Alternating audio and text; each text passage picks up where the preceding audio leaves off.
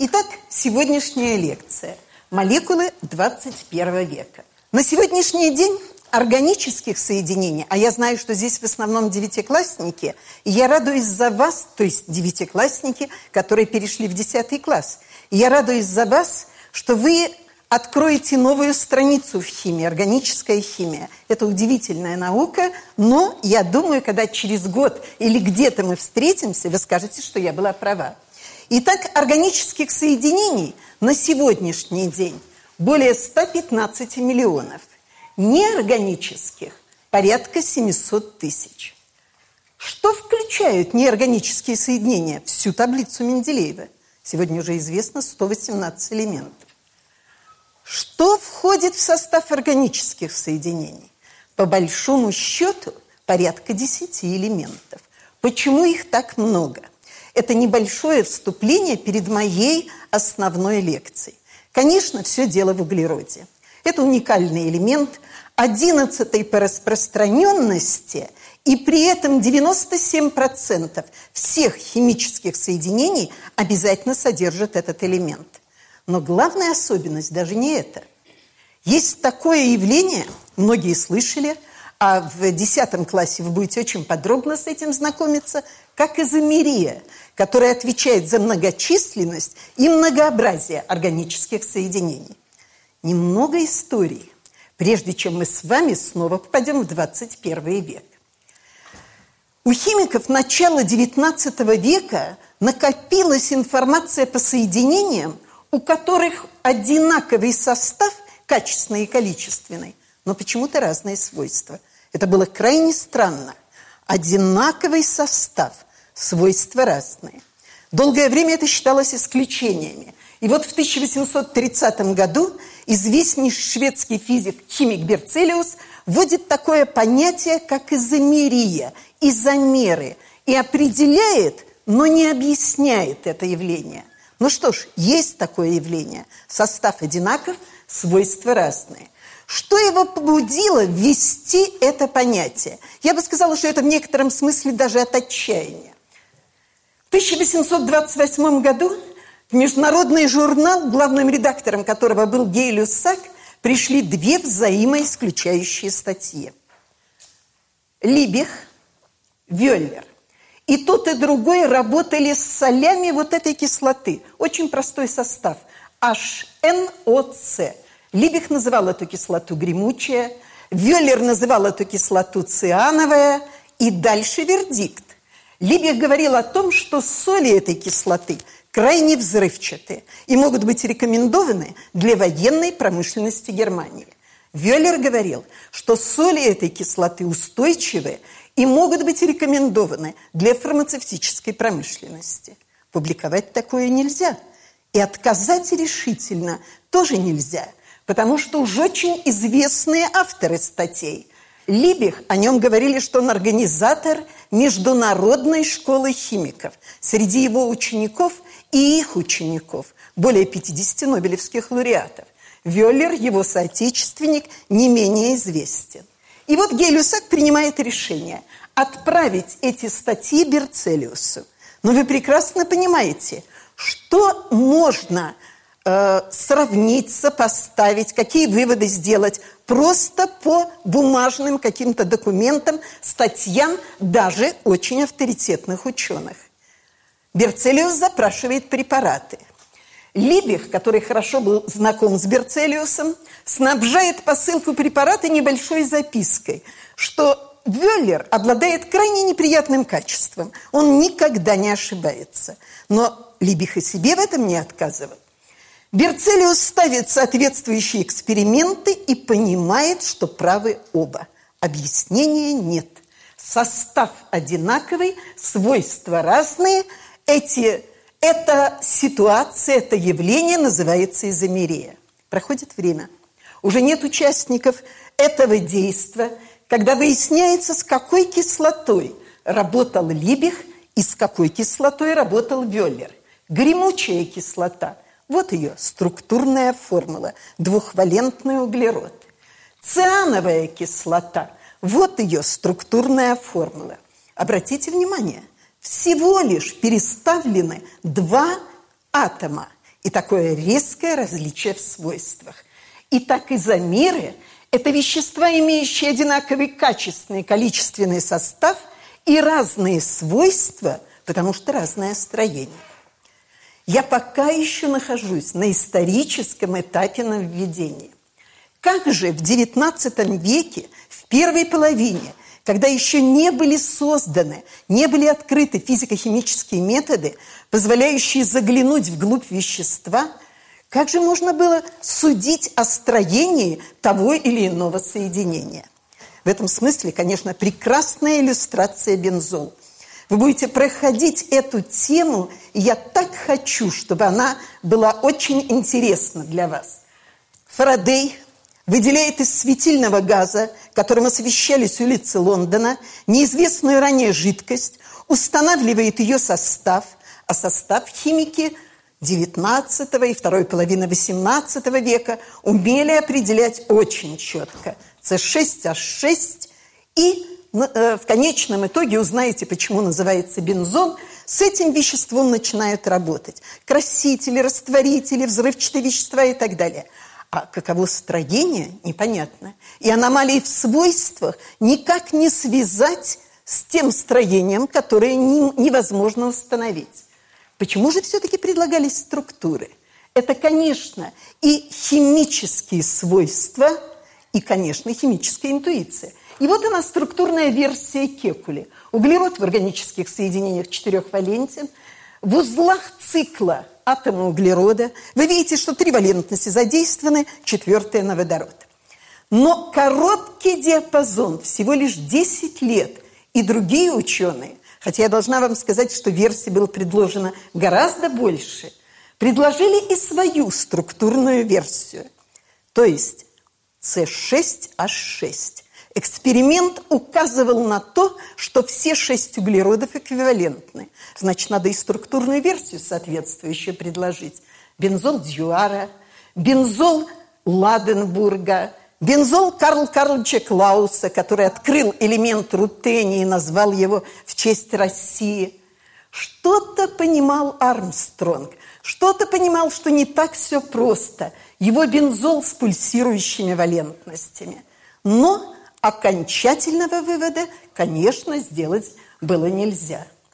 Уже во второй половине XX века было обнаружено, что при облучении реального бензола образуется и так называемый гипотетический, Ладенбург считал, что его призман гипотетический, образуется и призман Ладенбурга, и бензол Дьюара, только обратите внимание, уже можно было установить и стереохимию. А позднее Кекули, то есть, простите, Полин предлагает свою структуру бензола. То есть вот эти двойные связи не изолированы. Пи-электроны равномерно распределены по всему бензольному кольцу. Идет время. Мы перескочили с вами вместе в 21 век. Каждый год синтезируется в лабораториях мира 300-400 тысяч новых химических соединений.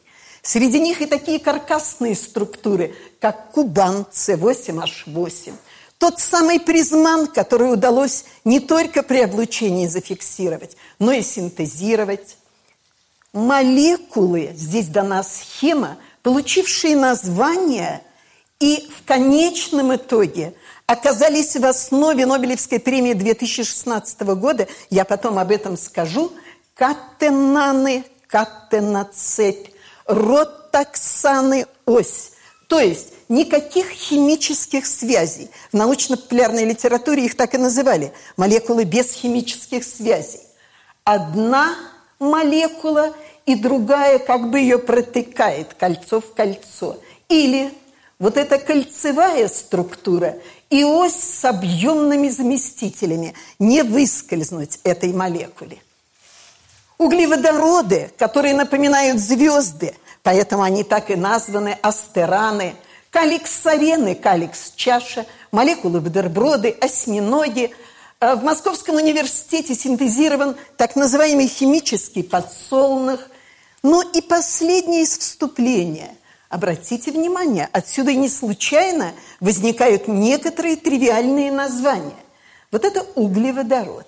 Мы уже с вами договорились, и поясняю я это только потому, что вы еще не проходили органическую химию, что в узлах находятся атомы углерода, что атом углерода четырехвалентен.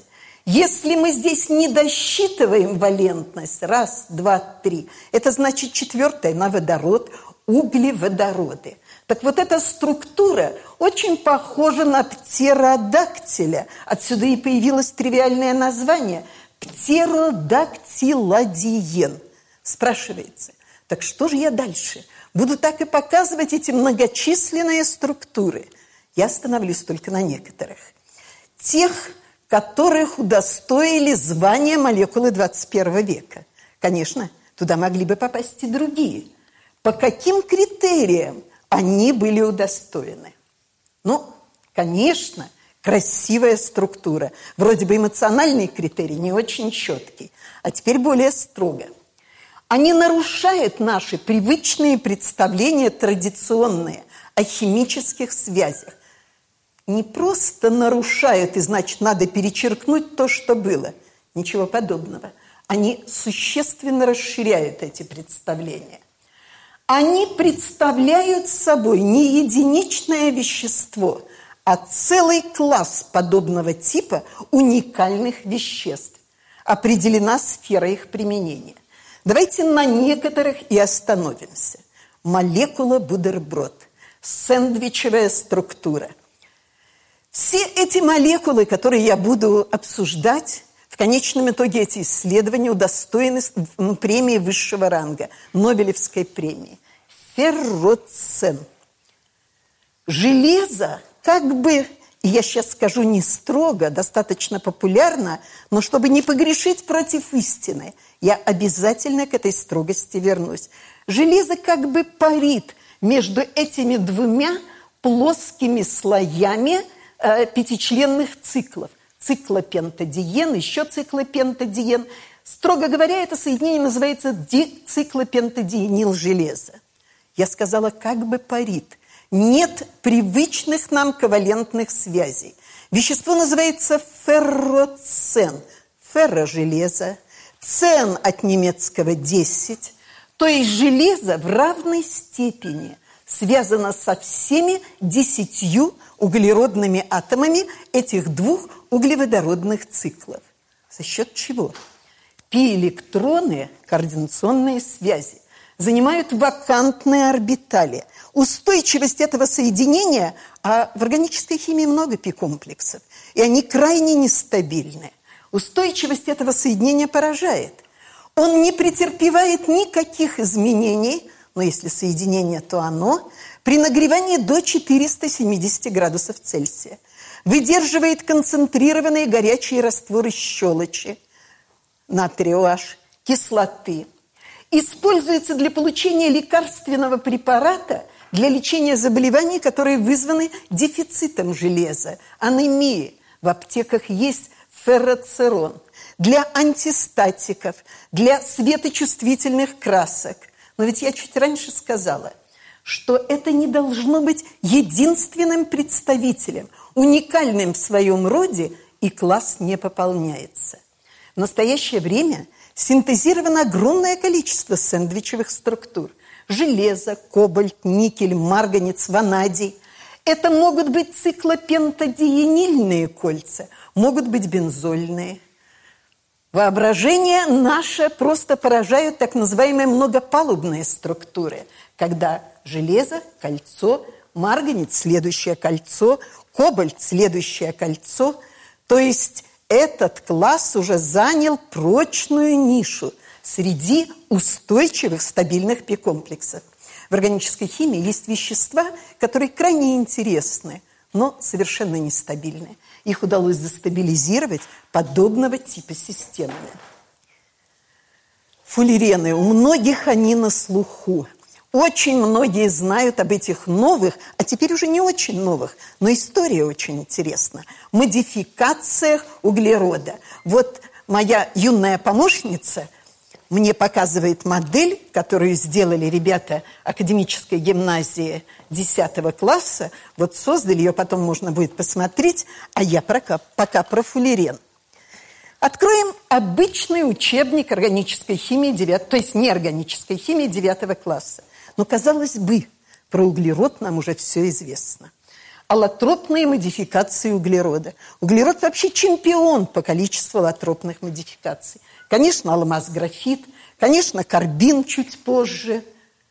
Но вот это, конечно, уже приходится останавливаться. Графен, фуллерены, нанотрубки – Здесь можно продолжать. Я напомню, алмаз э, в узлах тетраэдра находится атом углерода, высокая твердость, тугоплавкость, один из самых твердых, э, одно из самых твердых веществ по шкале Мосса 10.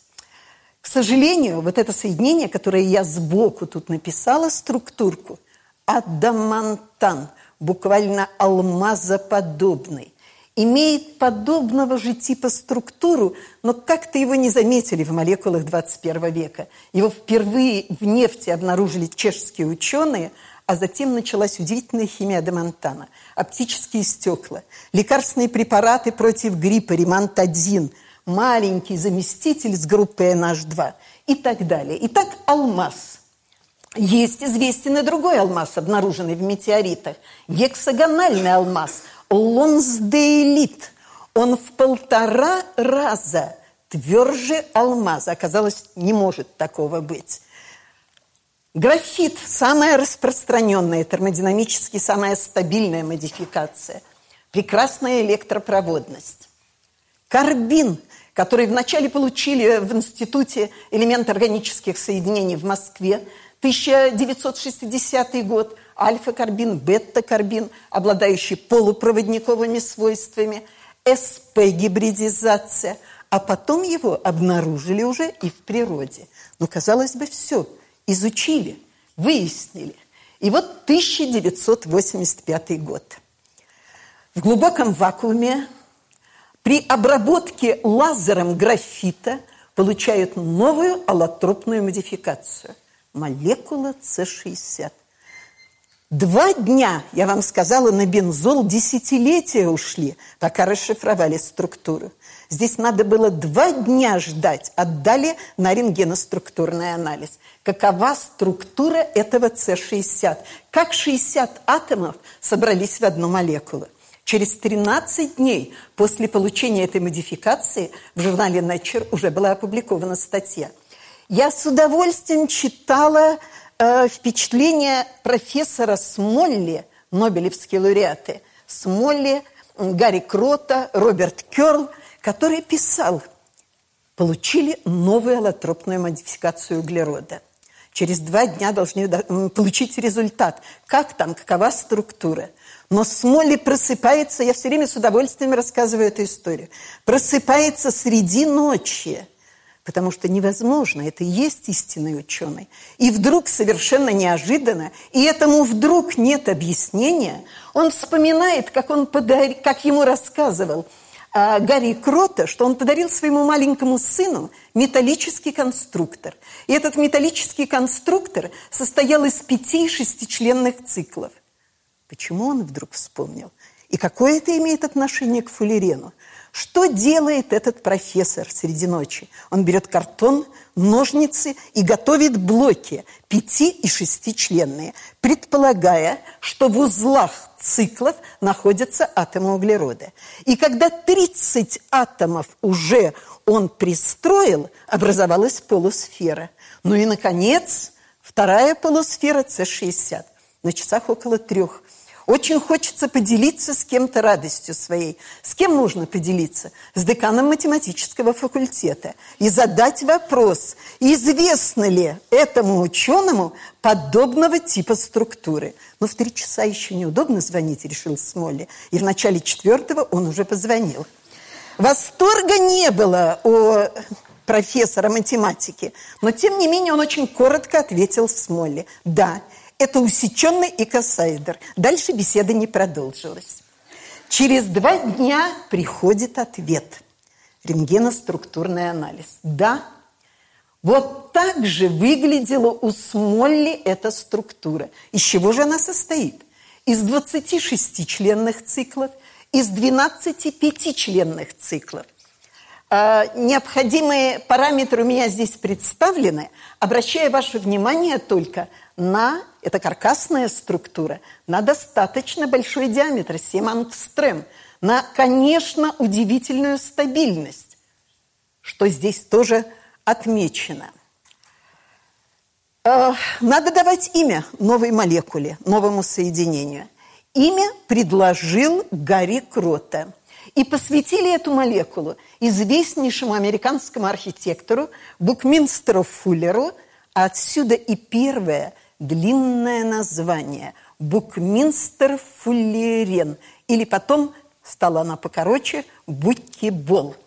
Этот э, архитектор, буквально легенда архитектуры э, Америки, э, брал патент в 1954 году на конструкции геодезических куполов, состоящих из пяти и шести членных циклов и образующих полусферы.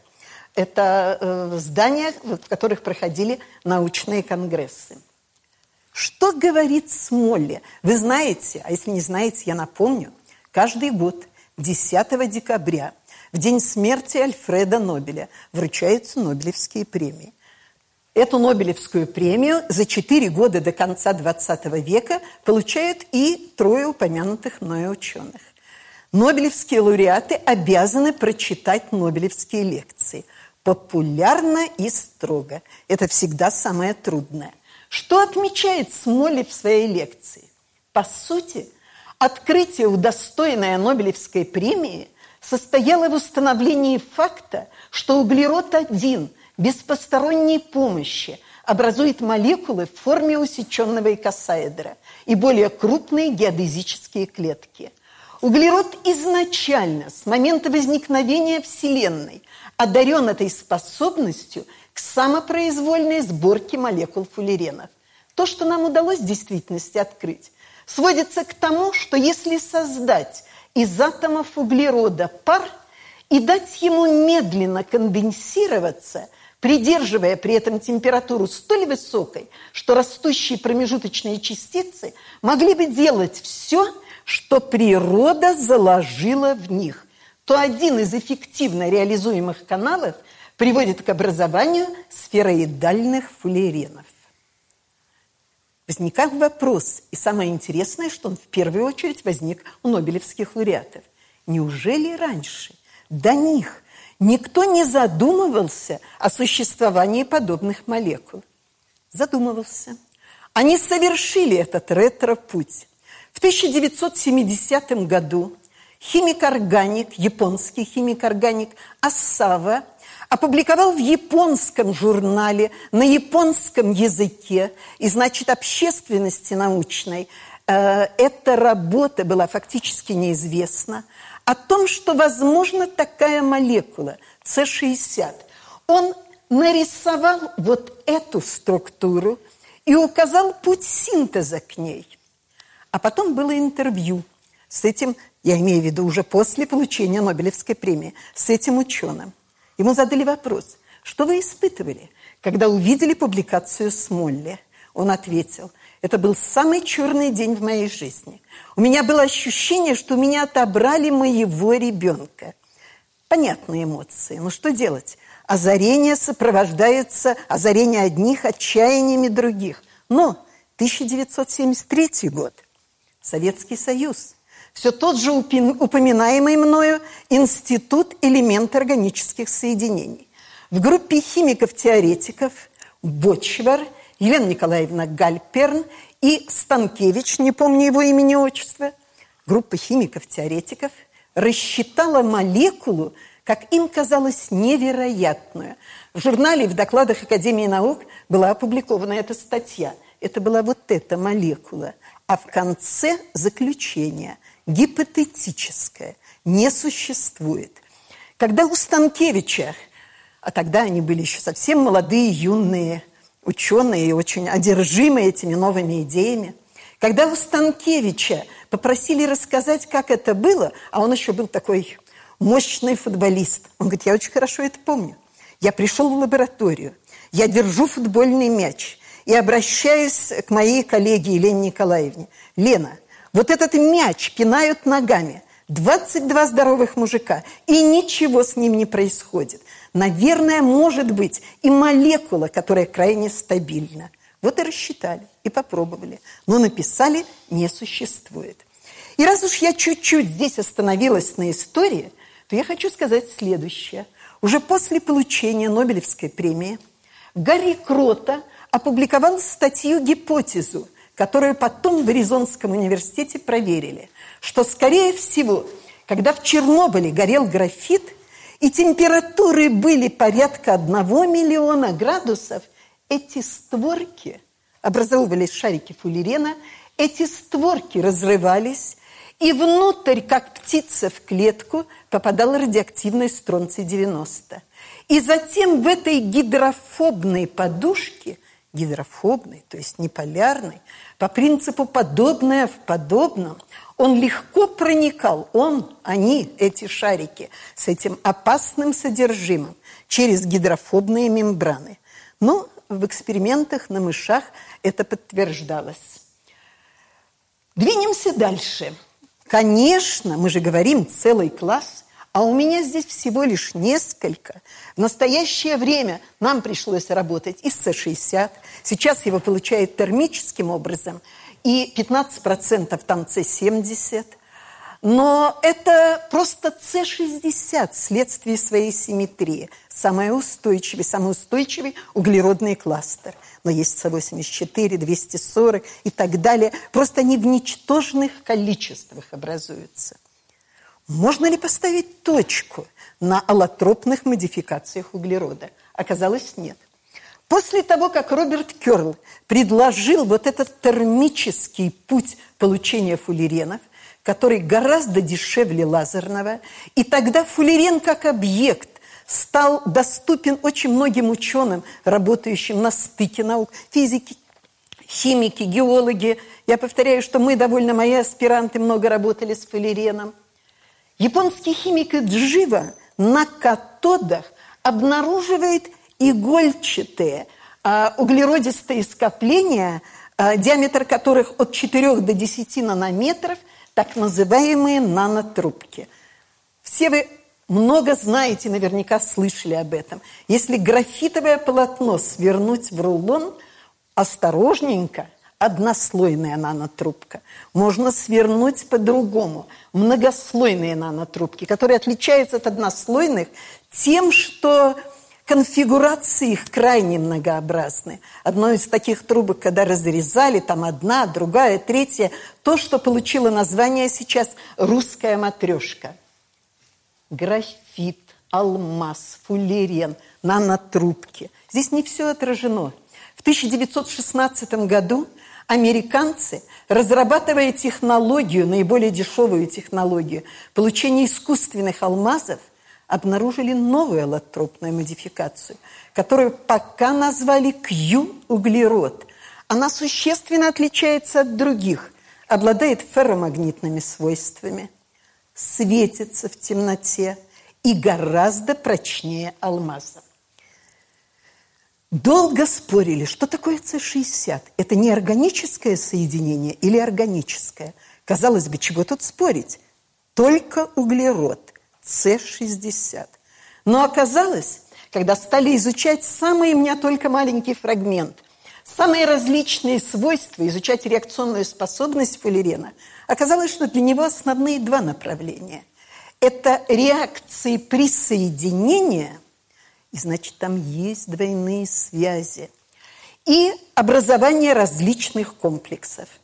Так, например, взаимодействие со фтором, до С60, фтор 60. Используется фуллерен и как капсула для введения лекарственных препаратов в радиотерапии. С60 калий-3 или рубидий-3 полупроводники. Я не могла удержаться, чтобы не показать этот слайд. На основе фуллерена синтезируется сейчас огромное количество различных органических веществ, гидрофильных, он сам гидрофобен, а чтобы его через биологические среды и с ним, с его содержимым можно было транспортировать, нужно, чтобы э, полярные группы были на его поверхности. Такого типа синтеза тоже отлажены. А вот, пожалуйста, я мельком на первых слайдах показала каликсарен, чаша, то есть молекула, имеющая форму чаши.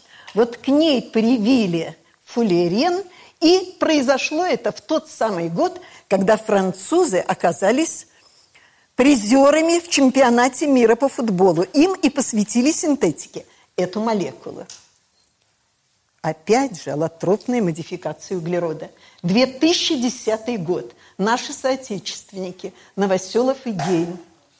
Работа, удостоенная Нобелевской премии по физике. Правда, приоритеты все ушли в Великобританию. Графен.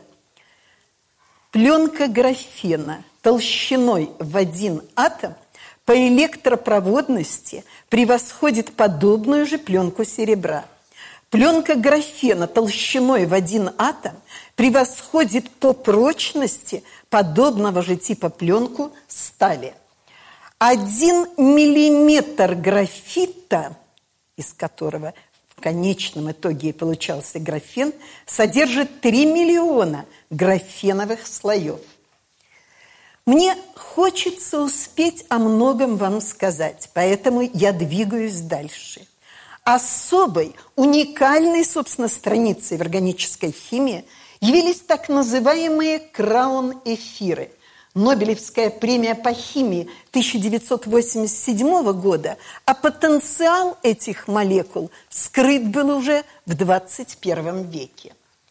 Чарльз Педерсон, сотрудник фирмы «Дюпон», искал э, ингибиторы для нефтяных масел и в качестве побочного продукта получил вот это соединение. Я отдаю себе отчет, что вы не знаете органическую химию. И тем не менее, вот это соединение, два бензольных кольца и циклическая структура, где атомы кислорода чередуются через два углеродных атома, две метиленовых группы CH2, CH2. Этот побочный продукт, ненужный ему, составил менее 1%. Что делает обычный исследователь? Все ненужное выбрасывается, удаляется, и он выполняет ту целевую задачу, которая перед ним стоит. Но что делает истинный ученый? Вдруг обнаружена структура, которая раньше никогда не встречалась. Считалось, что циклы, которые можно синтезировать, имеют малые размеры. Эти циклы с гетероатомами, гетерос греческое «чужой», то есть атомы, отличные от углерода, оказалось, могут включать в свою полость, распознавать ионы, молекулы, близкие по размерам. Это тоже, ребята, очень интересная область. Так называемые молекулы гость-хозяин. Их много-много-много. Появилась новая наука на стыке 20 и 21 века. Она стала называться супрамолекулярная химия. То есть молекулы, ассоциаты, где нет классических ковалентных связей. И где свойства этого ассоциата принципиально отличаются от свойств отдельных составляющих. Вот если я снова возвращусь к нанотрубкам – то у нанотрубок есть особое свойство, капиллярный эффект, втягивание туда, внутрь, в полость. Это тоже молекулы типа гость-хозяин. Так, например, металл галлий, который был предсказан Менделеевым, открыт, я считаю, что все такие исторические отступления крайне интересны. Менделеевым предсказано, это известно любому школьнику – открыт при жизни Менделеева французским химиком Лекок де Бабадраном, который опубликовал статью «Новый элемент», «Новая э, это сенсация», а Менделеев из России парирует. Вы открыли не что иное, как предсказанный мной экалюминий, но... И вот в этом «но» тоже безумно много интересного. Но проверьте плотность. У вас ошибка в первом знаке после запятой. Менделеев в глаза не видел этот элемент. Симпатии ученых мира, конечно, на стороне французского химика. Но тот, опять-таки, я уже повторяюсь, как истинный ученый, тщательно все перепроверил, Менделеев прав, и этому есть тоже объяснение. Так вот, этот галлий, который плавится на руке, У него температура плавления 29 градусов Цельсия. Помещенные внутрь нанотрубок молекулы типа гость-хозяин может оставаться жидким до температуры минус 80 градусов Цельсия. Таких примеров интересных тоже довольно много. Итак, посмотрите. Название, и мы сейчас поймем, почему э, Педерсон, один из нобелевских лауреатов, дал краун, корона. Мои первые действия мотивировались скорее эстетикой, чем наукой. Мне доставляло большое эстетическое наслаждение созерцать построенную компьютером трехмерную модель структуры. Какой простой, изящный и эффективный способ улавливания доселе непокоренного катиона щелочного металла. Я вам поясню, почему непокоренного. Потому что комплексы обычно, комплексы образования наблюдаются для переходных металлов. Никель, серебро, железо, непокоренного щелочного металла. Я принял эпитет «краун», «корона» для первого представителя этого класса, потому что его молекулярная модель выглядела именно так. И с ним катион мог быть коронован и декоронован без какого-либо физического ущерба. Вот он, йон калия. И для него определенный краун. А я вам Расскажу потом, как мы это в медицине использовали в одной из аспирантских работ. Вот йон лития, и для него другой краун, и очень простые названия. Вот я возьму, скажем, вот это соединение. Вот самый маленький краун. Он называется 12 краун 4. 12 – общее число атомов. Краун, уже понятно почему, может что-то короновать. И 4 – вот эти самые гетероатомы. Если краун, введенный в какую-то среду, может селективно извлекать что-то, значит, может отделять это что-то от другого. Так разделили радиоактивные изотопы, так удалось нормализовать э, потоки э, физиологических растворов калия натрия. Я вам сейчас покажу. Катион, соответствующий размер, краун, соответствующий размер. Итак, калий соответствует 18 краун 6. Прежде чем покажу очень любопытное применение, не могу не удержаться, чтобы не прокомментировать то, что придумали японские химики. Нужно было транспортировать йон калия. Среда щелочная, кислотная. Ну, наверху, кстати, представлены другие крауны, где еще появился мостик, и сразу появилось название крипт Танде от греческого пещера. Итак, посмотрите, 18 краун 6. 18 краун 6 распознает йон калия и йон аммония, NH4+. У них очень близкие размеры. Японские химики синтезировали 18 краун 6, а здесь сбоку какая-то там рука, которая до поры до времени никому не мешала. А на конце этой руки группа NH2 – Вашего химического образования на данном этапе хватает, чтобы понять, если среда кислая, то H плюс подойдет к азоту, и группа будет протонированная. И значит, и посмотрим, что значит. Итак, вот этот краун извлекает йон калия. Его надо передать дальше. Вот он, йон калия, здесь, в этой полости. Среда щелочная. Этот ассоциат – попадает в кислую среду. NH2 протонируется, рука разворачивается и выталкивает йон калия, потому что она занимает эту полость. Снова среда щелочная, и снова все так, как было раньше. Вот теперь посмотрите, что мы использовали. И это оказалось крайне интересным и полезным.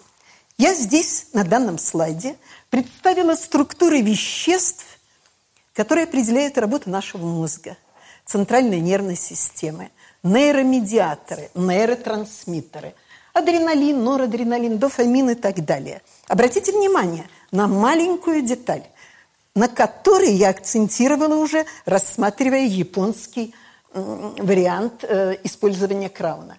Аминогруппа NH2 первичная, аминогруппа вторичная у адреналина, где-то первичная, где-то вторичная. Зачем я об этом говорю? А вот зачем. Вот есть метод, если нам удастся встретиться по этому поводу, я расскажу, как он работает. Но имея ничтожное количество вещества, плазмы, сыворотки крови, другой биологической жидкости, с помощью хроматографического метода можно узнать, какого вещества сколько. Вот хроматограмма, и мы видим, что дофамин – вот это вещество, маркер шизофрении, болезни Альцгеймера – это вещество, пик, соответствующий этому веществу, не делится с другим соединением. У одного первичная аминогруппа, у другого вторичная. Мы вводим 18 краун 6. Он образует комплекс в кислой среде только с соединением с первичной аминогруппой. Все компоненты прекрасно разделились. Можно сказать, чего сколько, и ответить врачам на их запрос. Подобного типа структуры есть и, и подобного типа логика действий и у других молекул, циклодекстринов. Что это такое? Остатки глюкозы. Углеводы вы будете проходить в 10, а кто-то в 11 классе. Остатки глюкозы в ее циклической форме – альфа, бета, гамма. Здесь 7 остатков объединены в цикл, 8, простите, 6, 7, 8. И значит, полость разная. И значит, в свою полость они могут извлекать разные молекулы. И здесь указано, какие. И значит, удается решить тоже важные задачи. И вот одна из задач, которая тоже была решена в одной из наших работ. Посмотрите. Прекрасно увидели стероидные гормоны. Больного лечили долгое время стероидными лекарствами – а здесь очень важно выбирать дозу. И очень важно контролировать, это лекарство, поработав, ушло, или это лекарство остается в организме. А если остается в организме, то лечение может быть на смарку. И вот прекрасные все сигналы. Обратите внимание, вот здесь удалось выяснить, что здесь лекарство и стероидный гормон вместе. При введении цикла декстрина – проблема была решена. Опять-таки за счет комплекса образования. Мы двигаемся к завершению, но тем не менее есть еще о чем сказать. Уникальные молекулы. И я выбрала именно те, с которыми мне приходилось вместе со своими учениками, студентами, аспирантами работать в этом направлении. Дендримеры. Откуда это название? Понятно? Греческое дендрон дерева – это полимерные, высоко структурированные трехмерные молекулы. Диаметр их очень маленький – 5-10 нанометров. А, здесь есть комментарий, что подобного типа ансамбли используются в качестве сенсоров. Но сейчас 2014, 2015, 2016 год, в 2017 пока мне трудно сказать, появилось огромное количество работ – по выявлению способности этих полимерных молекул быть капсулами для лекарственных препаратов. Целевая доставка лекарственного препарата. Ведь когда мы принимаем лекарство, по дороге, пока оно дойдет до места назначения, оно может очень-очень навредить. И вот постепенно эта капсула биосовместимая э, исчезает и идут такого типа работы, и достигает места назначения, как и многие природные соединения. Что же это было, когда я говорила, краун распознает определенный йон? А дендримеры, определенная полость, может вместить в себя определенное лекарство. Это так называемый принцип молекулярного распознавания, который реализован вот в таких химических процессах. Кто первый это высказал?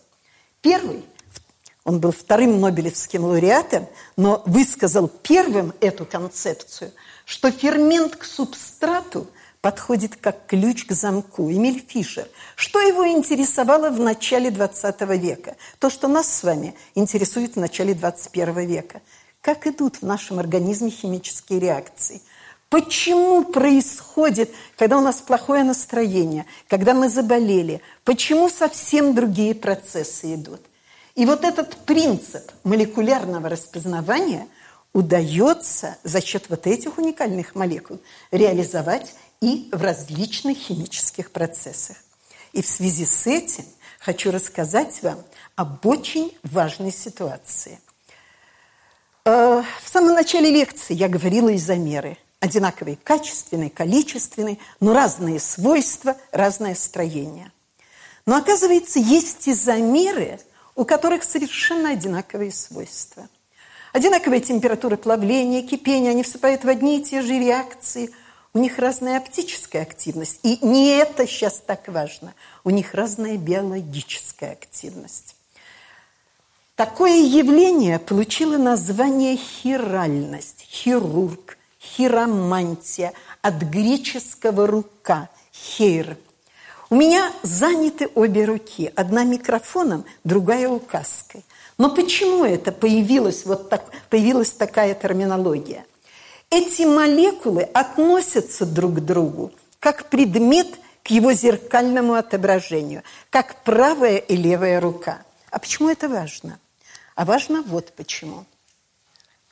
Во второй половине XX века нашу страну спасла только наша медлительность, был создан лекарственный препарат талидомид, у него, правда, было еще и другое название, кантергон, с очень привлекательной аннотацией, где было написано, что это транквилизатор.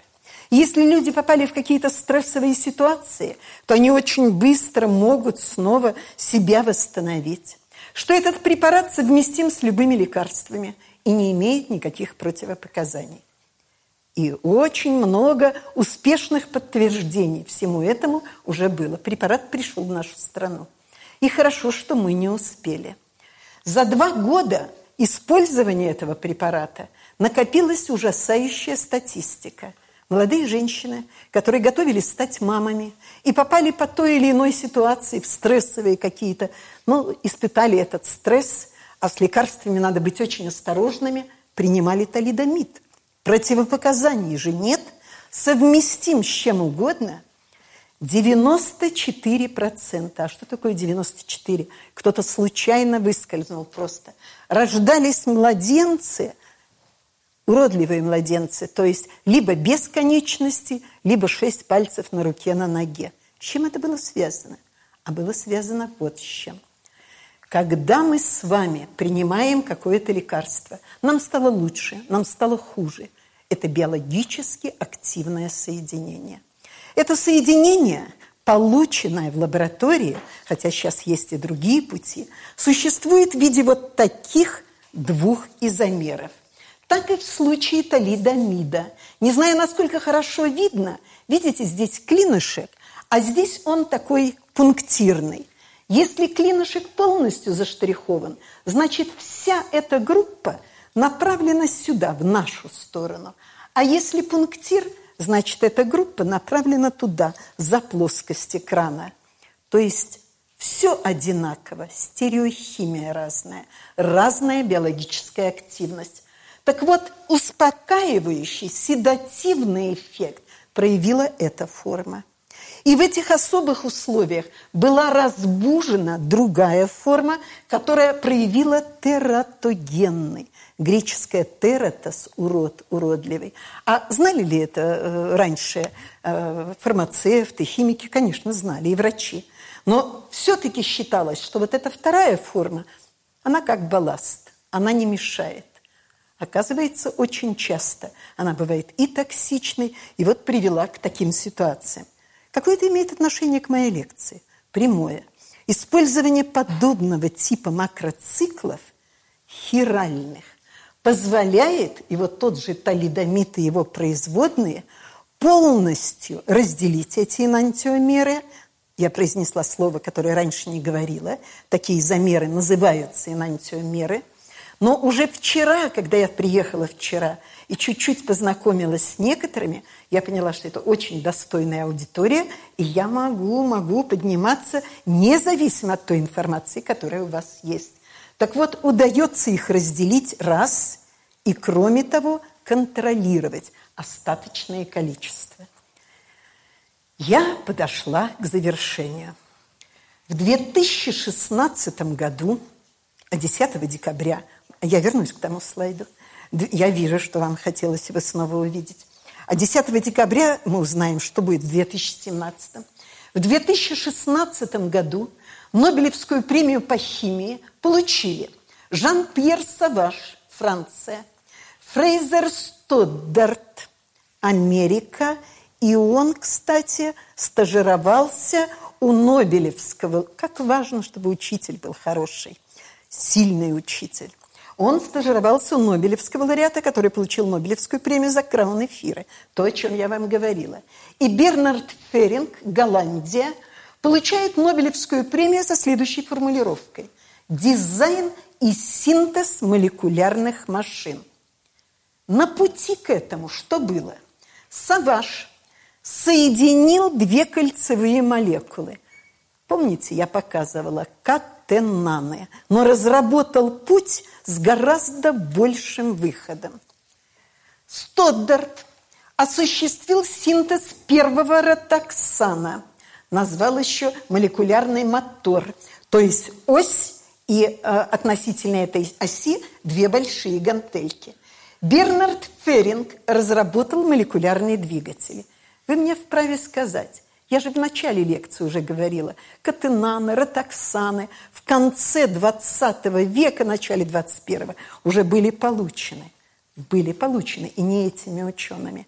Эти позднее получили, разработали способ с большим выходом и внесли в этот синтез, это тема отдельной лекции, поэтому я говорю пунктирно, внесли в этот синтез движения.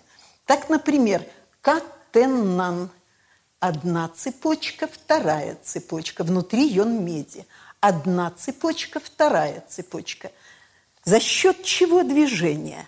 За счет химической реакции, за счет изменения pH, за счет облучения. Здесь медь плюс один, здесь медь плюс два. Что в случае ротоксана? Молекулярный поршень.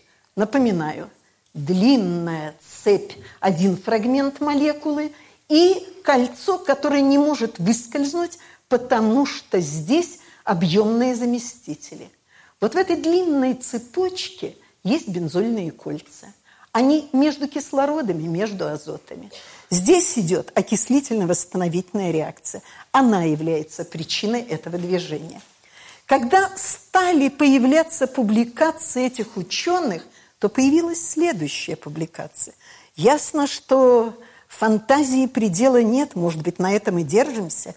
А нельзя ли создать наноробот, тоже двигающий, представляющий себя малюхонький паучок с этими щупальцами, которые, вспрыскивая в вену, будут очищать там от всяких холестериновых бляшек, убирать плохие э, клетки, заменять их хорошими – появилась сразу другая статья. А если по дороге он вообще все разрушит?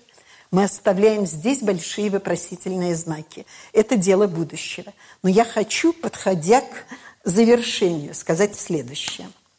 В былые времена, и жаль, что этого сейчас нет, в университетах Запада и России была следующая обязательная традиция. Если ученый, доцент, профессор претендует на преподавание, а это считалось очень престижным, он обязан прочитать пробную лекцию.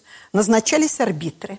На эту пробную лекцию могли прийти люди с других факультетов. Э, вообще те, кто, ну, никак, им просто интересен мир, а не эта конкретная наука. Такую лекцию по химии читал Менделеев, такую лекцию читал Зинин, такую лекцию читал немецкий химик Кальбе – я хочу сказать о первом Нобелевском лауреате по химии Ван Дгоф.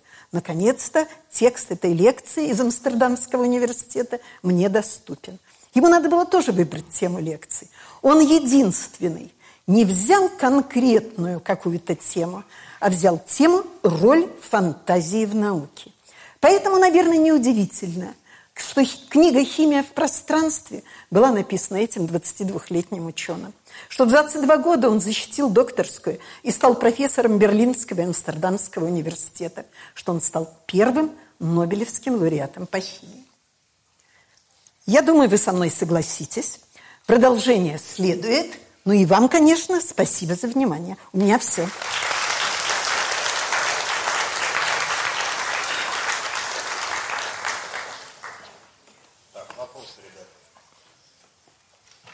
Пожалуйста.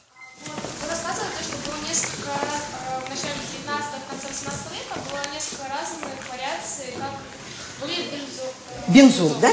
Да. Как определялась вот эта структура, вот что это? Конечно, это моя любимая тема. я так рада, что мне задан этот вопрос. Правда, далеко-далеко идти туда, но я начинаю пояснять. 1825 год – Никакие методы, вообще об электроне никто не говорил.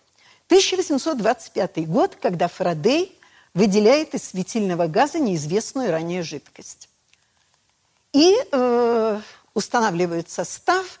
Он вначале вообще дал совсем другое название, не бензол, а когда установили С6H6, он дал название карбюрированный водород. То есть водород – который содержит слишком много углеродных атомов.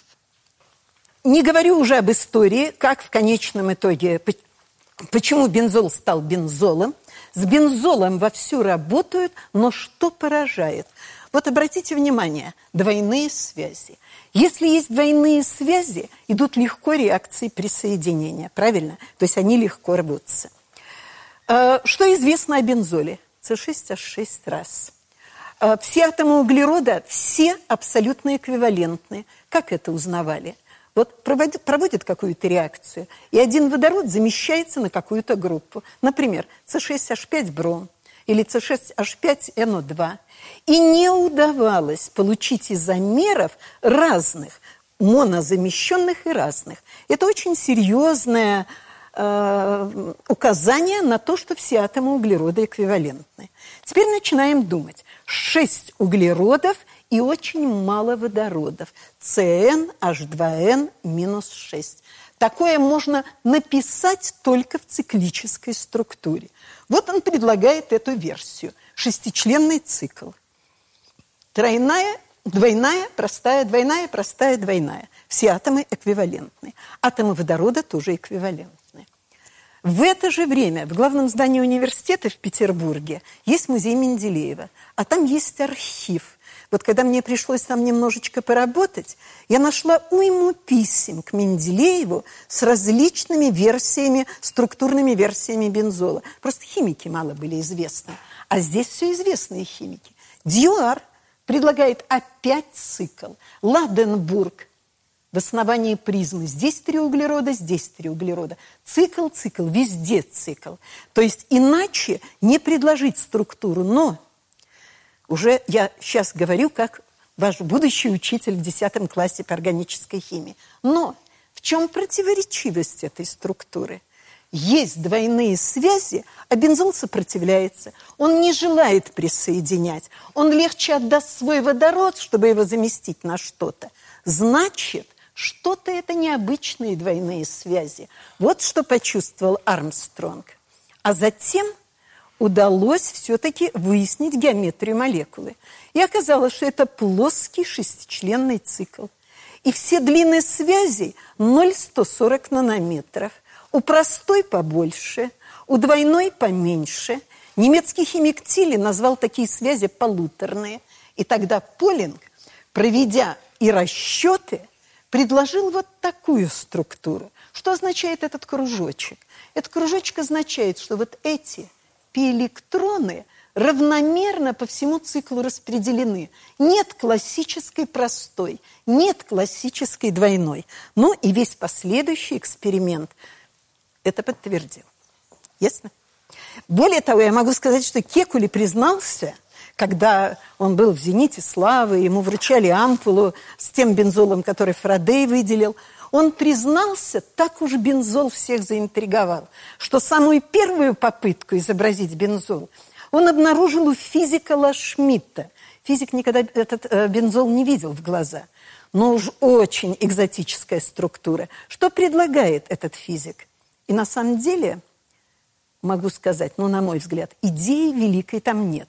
Он предлагает такое кольцо непроницаемая С6 и как лепестки ромашек, вот эти шесть водородов вокруг этого кольца. С точки зрения истории, да, любопытно. И то, что физикам химия интересна, это тоже крайне важно. А с точки зрения идеи здесь, конечно, слабовато. Да? Не считаете ли вы, что разработка нанороботов э, приведет лишь к тому, что природа уже сделала? Угу. То есть в этом плане мы как бы приближаемся к тому, что делают серотонин, дофамин и прочее. Вот эти ручки. И как бы нужно научиться управлять тем, может быть, выгоднее с точки зрения будущего человечества, чем э, э, пытаться создать роботов, которые неизвестно, что сделают. Роботы в самом деле неизвестно, что сделают. И я сейчас отвечаю на первую часть вопроса. Из тех 115 миллионов органических соединений большинство – природе отсутствует.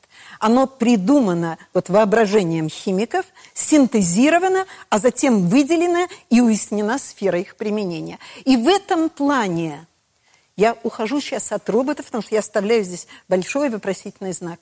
И в этом плане синтез идет по очень интересному пути. Э, химики, создав подобного типа структуры, вышли на конкуренцию с природой. Но, в чем я с вами соглашусь, в плане вот этих наночеловечков, наномашин и так далее, природа создала уже гораздо более совершенные механизмы. С этим я согласна. Это еще детство этой науки самое. Да? Э, есть ли возможность э, э, замены углерода в качестве э, биоактивного элемента э, при изменении каких-то физических условий, ну, создании там особых давления, температуры, ну, скажем, кремния. Ну вот, а, э, вы знаете, наверное, эти работы, Агановская да, да, группа. Да, да. Значит, что я хочу сказать? Да, Углерод – главный элемент органической химии, кремний – главный элемент неорганической. Есть отдельная химия, кремния органика, химия персонального компьютера, но давайте пофантазируем. Но кремний не смог бы встать на тот же пьедестал, что углерод. Хотя бы уже потому, что прочность кремний-кремниевых простых связей существенно меньше, чем прочность углерод-углеродных связей. Я вчера с ребятами разговаривала, э, вот возник вопрос с кислородом, потом о вторе, э, и говорила о том, что у писателя Ефремова – есть книга «Жизнь на вторной планете», где втор полностью как бы заменил кислород. Но это, конечно, просто невозможно, потому что это как бы параллельный, параллельно вашему вопросу, потому что во вторе горит кирпич, во вторе горит вода, все живое, то есть это исключено. Жду вопросы.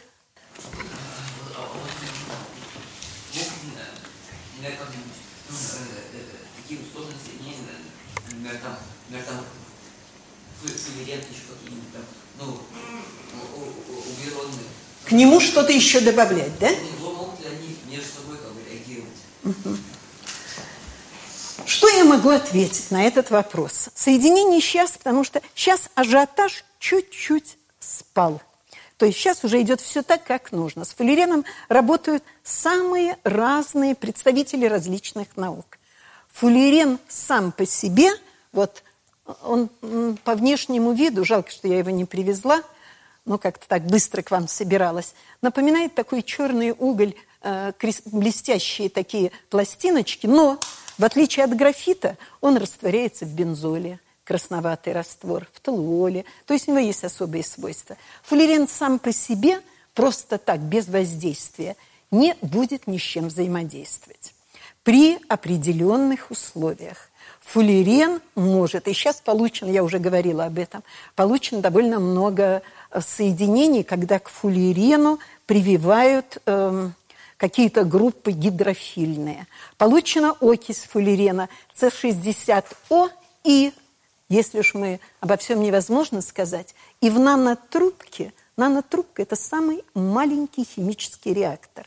Э, в нанотрубке, сейчас я вам скажу даже параметры, диаметр – до 3 нанометров, а длина такой нанотрубки 2 микрона, провели полимеризацию С60О, то есть окиси. Но это все равно жесткие условия, сверхкритические. То есть, отвечая, если я правильно поняла вопрос, отвечая на ваш вопрос, могу сказать следующее. На основе фуллерена получено огромное количество соединений. Какие пути – Пути этой реакции присоединения и, я уже говорила, комплексообразования. Комплексообразование в очень жестких условиях может привести к образованию соединений включения. Для гелия неизвестны соединения, но для гелия уже известно вот это соединение включения, одна молекула на миллион, гелий как птица в клетке внутри фуллерена. То есть с ним работают, получают новые соединения. Но для этого нужны достаточно жесткие условия. Но работают очень много. У нас уже на кафедре до этого в основном, ну вот моя группа занималась, это связано с новыми сорбентами и так далее. А сейчас синтетическая группа занимается уникальные структуры э, на основе фуллерена получены. Красивые. На них даже посмотреть красиво. А потом уже можно и размышлять. Да.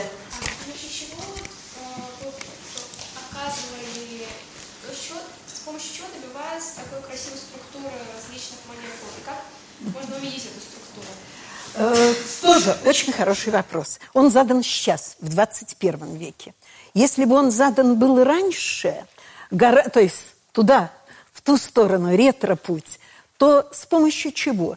Изучается вещество, Получается, она... Как вообще химики начинали действовать? Наблюдали за природой, воспроизводили то, что в природе, шли дальше, обнаруживая такие-то такие свойства. Сейчас не совсем так. Сейчас наши органики-синтетики очень много занимаются моделированием. То есть есть компьютерные программы, очень много, большая работа до синтеза. То есть, скорее всего, надо синтезировать такой-то блок. Да, он будет достаточно устойчив. Нет, нужно развернуть в эту сторону. То есть вот таким образом. А? Как исследуются такие структуры? Вот проводятся исследования Какие... на устойчивость, на положение?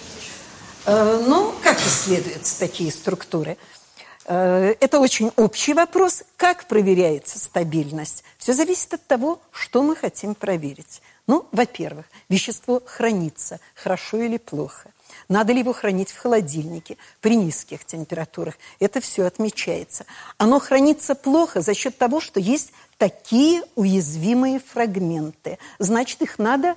В органической химии есть понятие защита группы. Значит, надо защитить. То есть вместо этого фрагмента ввести какую-то другую группу. Ставится соответствующий эксперимент. Снова проверяется. Ну и самое главное, конечно, но сейчас совсем другой уровень аппаратуры, исследований. Это, конечно, бесконечные спектральные анализы. Ядерно-магнитный резонанс, инфракрасный, ультрафиолетовый, рентгеноструктурный.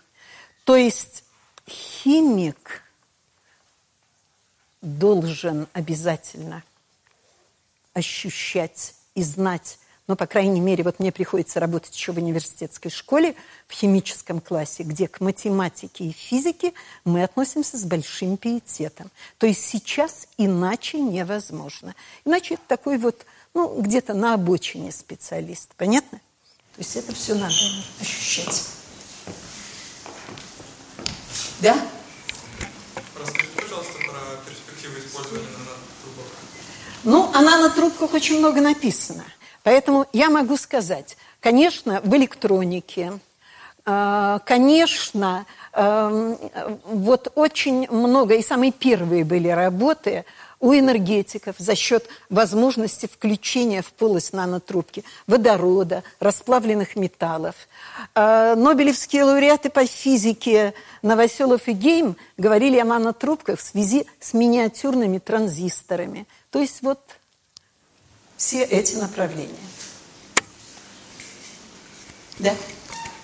Скажите, пожалуйста, вот э, все эти новые вещества устойчивые, а если все-таки они попадут вот, в природу, они выживут, погибнут или начнут...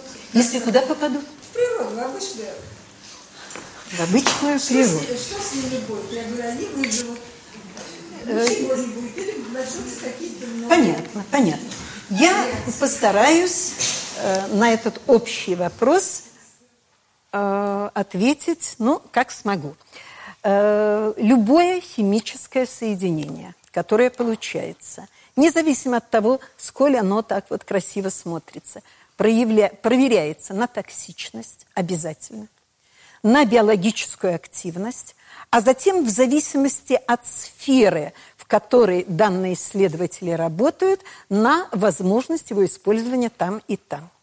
Те вещества конкретно, о которых я говорила, ну вот они лежат на полке, их вдруг можно рассыпать, и вдруг можно там, не знаю, на улице где-то оставить. С ними ничего не произойдет.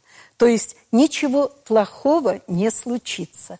А уже многое да, я, я имею в виду взаимно, потому что, естественно, всему этому предшествовал огромный блок работ. Я, кстати, хочу сразу сказать. И э, насчет нанотрубок тогда продолжу. У нас в городе есть такой институт гриппа. Э, в свое время директор этого института, профессор Киселев, это довольно давно было, время летит стремительно, даже страшно сказать. Но, тем не менее, нанотрубки, уже материал этот, он звонит мне и говорит – мы хотим с вами, с вашей группой, э, продумать следующий вот такой проект. Э, использовать нанотрубки как заменители кости. Потому что это углерод, но только очищенные должны быть нанотрубки. Мы в организм не вводим, то есть не какие-то титановые заменители или полимерные. У этого материала не будет отторжения. И мы начали работу. Где самое трудное? Да, и на эти нанотрубки потом надо было наслоить гидроксиапатит. Это тоже вещества, которые в костях и в нашем организме. Но мы долго чистили у нас не было таких чистых нанотрубок. Американцы уже опубликовали эту работу. Мы прекратили это исследование. Поэтому я отвечаю на ваш вопрос. Вот заменители кости. То есть это в медицине... И, кстати, нанотрубки, как дендримеры, используются тоже как контейнеры для лекарственных средств. Друзья, я жду. Если есть, если нет, то хотела сказать, то слайд «Спасибо за внимание» в силе, но у меня уже другой слайд. Но, тем не менее, вот я закончу. Если у вас появятся вопросы, а главное, завтра мы все равно встретимся, и даже сегодня, то я готова отвечать на них столько, сколько вам нужно будет, если я смогу. Могут быть вопросы, на которые я, может быть, и не знаю ответа. Я желаю вам всего доброго. Спасибо.